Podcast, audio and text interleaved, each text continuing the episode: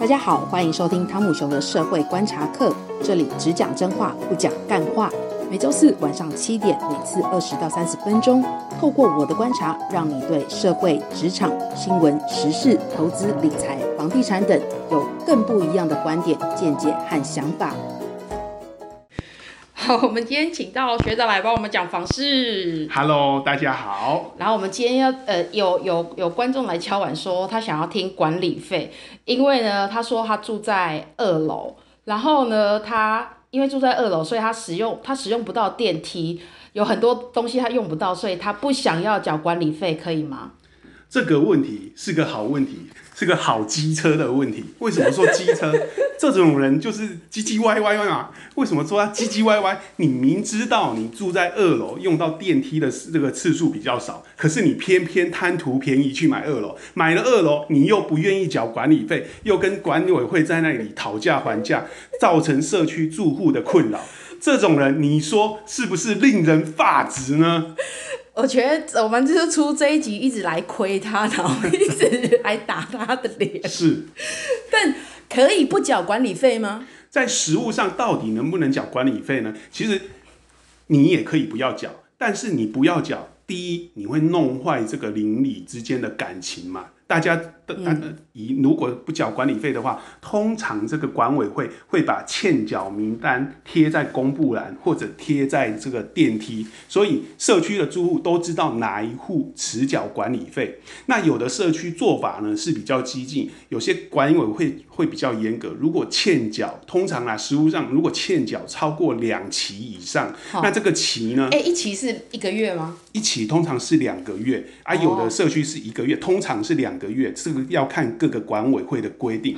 那如果欠，通常是欠缴两期以上呢，他就会把你的这个名字公告出来啊，甚至说有的管呃有的闹得比较大，他甚至没收或者取消你的电梯磁卡，嘿，就是反正我都住二楼，我又不用弄电梯，是，所以就会出现这种状况。但是啊，我们说其实。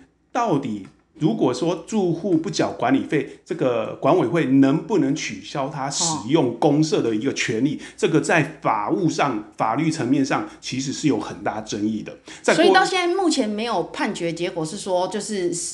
赢或是输这件这件事情吗？呃，其实这一部分的争议很多，所以你就可以看到，其实台湾这种斤斤计较的人有多少。所以这你很会算是不是？是。那其实这种有分几个情况啊，我来举一个例子，就是说有一个社区啊，那个住户他也是因为住在低楼层，不要缴这个管管理费，嗯、所以这个社社区就取消他的磁卡，嗯、那他就不能搭公。电梯，那他就去上法院去告管委会。后来呢，管委会败诉。败诉的原因是什么呢？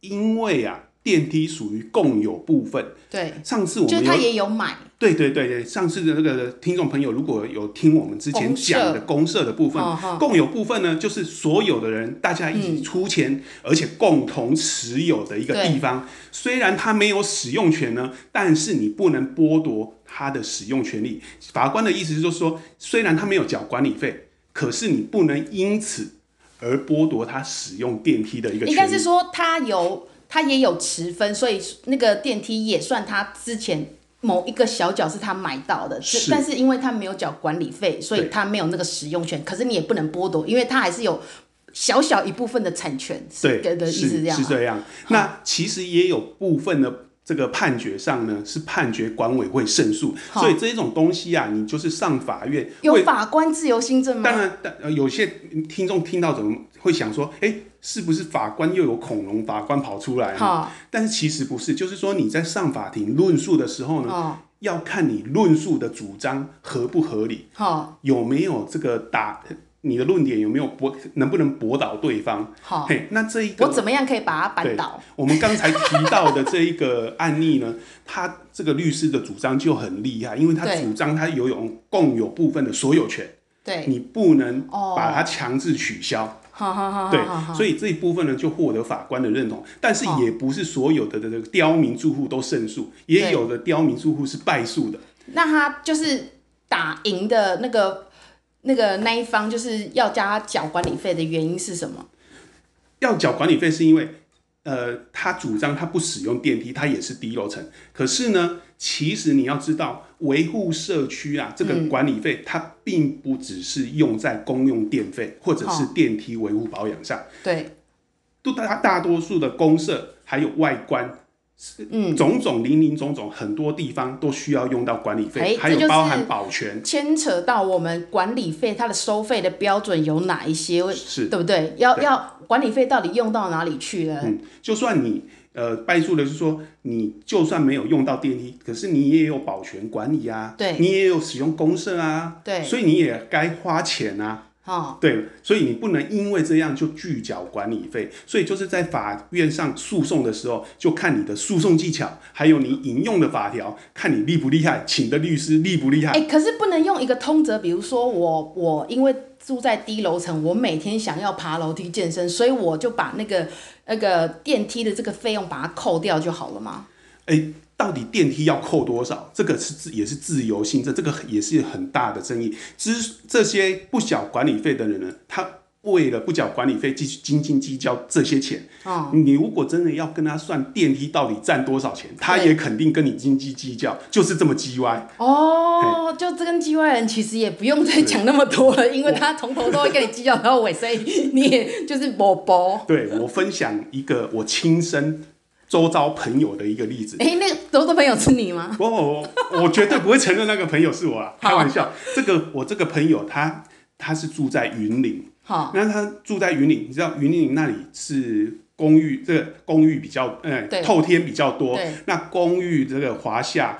或者是大楼类的相对比较少，哦、他们那一楼那一个建筑算是华夏，哦、那他们华夏是本身没有管委会，就是有一个人出来每个月收电梯管理基金，嗯，就这样而已，就每、哦、每一个月缴每一户缴个两百块，哦、其实钱不多嘛，两百块怎么会出不起？对。但是就是有的住户不愿意缴，嗯，那有的住户不愿意缴。呃，那缴钱的租户当然就是缴的不乐意啊，那对大家有样学样，也不愿不愿意缴了。对，不愿意缴之后，那大家都不缴怎么了？对，就把电梯用铁链这个围起来，焊起来，用铁链绑起来，还是说当 SM 在玩？是不是？铁条整个焊起来，就真的封死，所有的住户都不要用吗？大家都不要用。哦、嘿。好奇葩！搞到这个地步，那你搞到这个地步，对大家有什么好处？就其实也没好处，因为你的房价也会掉价嘛。大家看到，如果想买房子的人进来，哦、看到你这个社区是这个鸟样子，对，大家看了就跑了、啊。我看到我邻居都是这样子，斤斤计较成这样，我一定跑。当然了、啊，哦、那其实。还有一个比较常发生争议的，就是那种大楼跟公寓透天混合型的那一种社区。那这一种社区呢，通常管管理费虽然都是一致收，但是住透天或者是住公寓的这种社区的居民，他就不愿意跟大楼的这个社区的居民付一样的管理费。欸，合理，因为如果我会觉得说。住大楼，我用的应该比较多嘛，对不对？透天比较少，所以这一步，这如果这种这种混合型社区，也是比较容易发生争议的一个。那没有一个比例原则吗？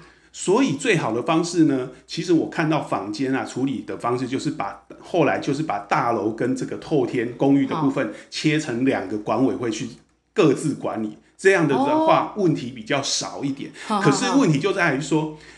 即使你把它切成两个管委会，他们出入口还是跟部分公社还是会共用。对啊，所以这一部分呢，迟早有一天还是会产生争议。所以你就是看，我觉得啊，管理费的问题还是在邻居的素质。如果真的要斤斤计较，什么什么什么。奇奇怪怪的东西都可以拿出来，不缴管理费就是你素质太低，好不好？品质低落，素质太低。哎，我我要强调这一点，为什么这样讲？因为你要住集合式住宅啊，你本身就要有，大家要有这个共识。还去维护这个社区的优质的一个，你要有这样的觉悟啊，不然你跟人家一起住要干嘛？不然你就自己去买透天，你只有六宅雕，你赶紧一倍嘛。对啊，你就自己圈地头，自己画地为王啊。不过要跟大家讲说，去住龟山岛，龟山岛都不用缴管理费。没错。你既然买低楼层，就是因为你当初买的房价比较便宜了嘛。对。那既然房价已经省了那么多，你为什么还要跟这个其他楼层的租户去计较这个管理费？我觉得也说不太过去啦。嗯。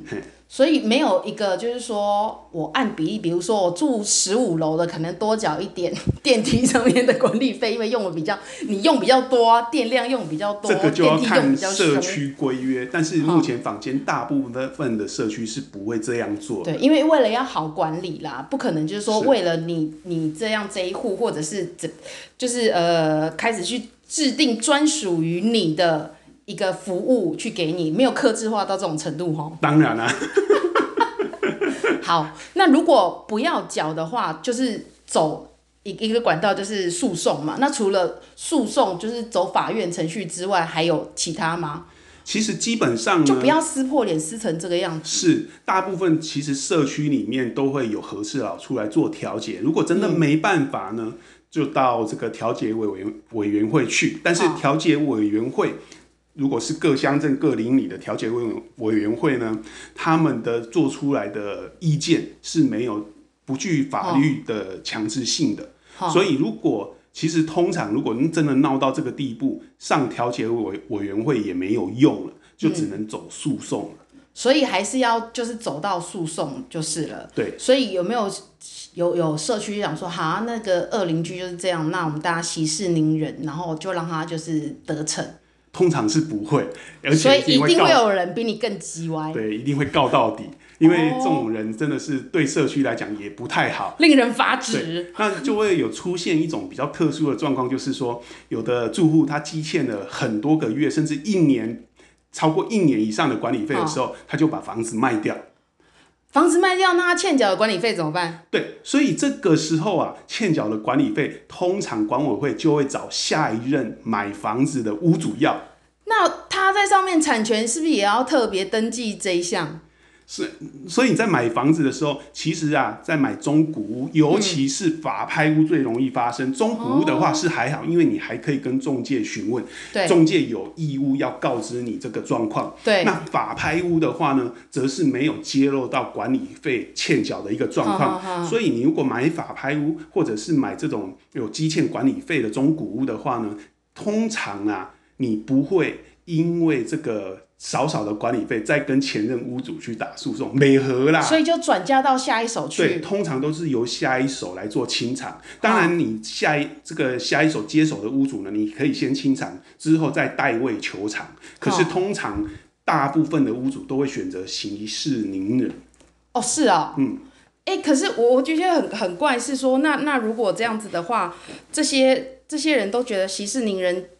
他他还是把它缴掉了，可是你你去买法拍屋的时候，它上面不是会写点交或不点交吗？对，但它不用注明吗？点交或不点交，其实只是说这个有没有这个法官警察陪你去点交这个产物件而已。对，这个跟这个积欠管理费或者积欠水电费这件是两件事情。他不会载明在你的法拍的那个里面吗？呃，不一定会清楚载明。如果这个他们在法拍过程这个。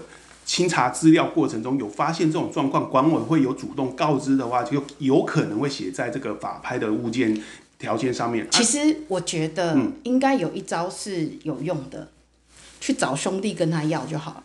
呃你找兄弟只是为了要那几万块，可能兄弟会找你要更多钱。哦，也是哦，环环相扣，想一想被勒索，真的不划算。也是也是，对对对。好，我们今天先简单的谈管理费到这边，下一次来告诉大家说。那个中古屋跟新建案，甚至于豪宅的管理费是怎么怎么算？我们来听听看，那个都市传说里面到底这些有钱人最贵的管理费可以贵到怎么样？但我们一般人的跟跟我们的一般人到底又差在哪里？OK，我们今天节目先到这里，拜拜，拜拜。